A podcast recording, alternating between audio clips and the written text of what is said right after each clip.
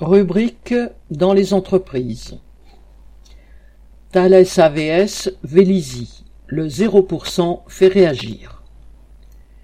Sur les sites A V S, filière aéronautique du groupe Thales de Vélizy, Château, Méru, Valence, Moirant, Tonon, les décisions de la direction sur les salaires, avec zéro pour cent d'augmentation, et sur l'emploi, avec la suppression de presque mille postes, provoquent des réactions.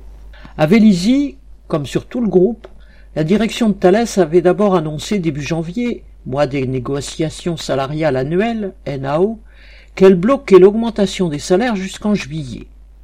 Les salariés du site, eux, avaient décidé de ne pas se laisser faire. De débrayage en débrayage, depuis février, ils ont voté la revendication de cent euros d'augmentation sans attendre la fin des N A O et que le patron annonce zéro pour cent d'augmentation pour tout deux mille vingt et un.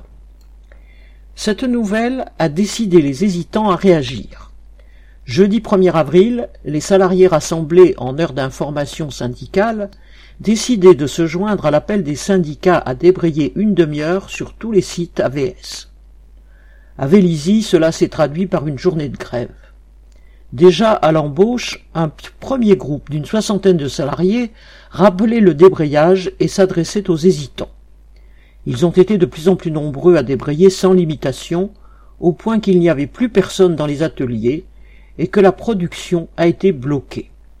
Les grévistes circulant à cent soixante dans les bureaux ont dit aux ingénieurs qui leur montraient un réel soutien de ne pas subir la pression de la hiérarchie et de les rejoindre.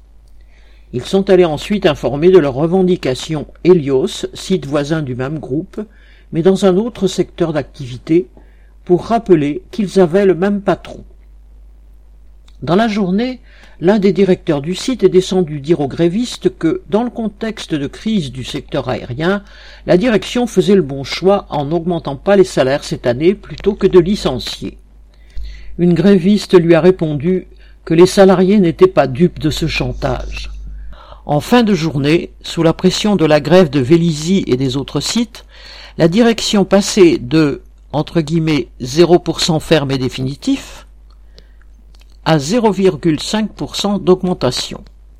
À ces miettes, elle ajoutait des conditions. Arrêt de la grève, arrêt du boycott des instances par les élus et retrait d'une plainte des syndicats contre elle. Ce recul était accompagné d'assez de mépris et de mesquinerie pour pousser les salariés à poursuivre.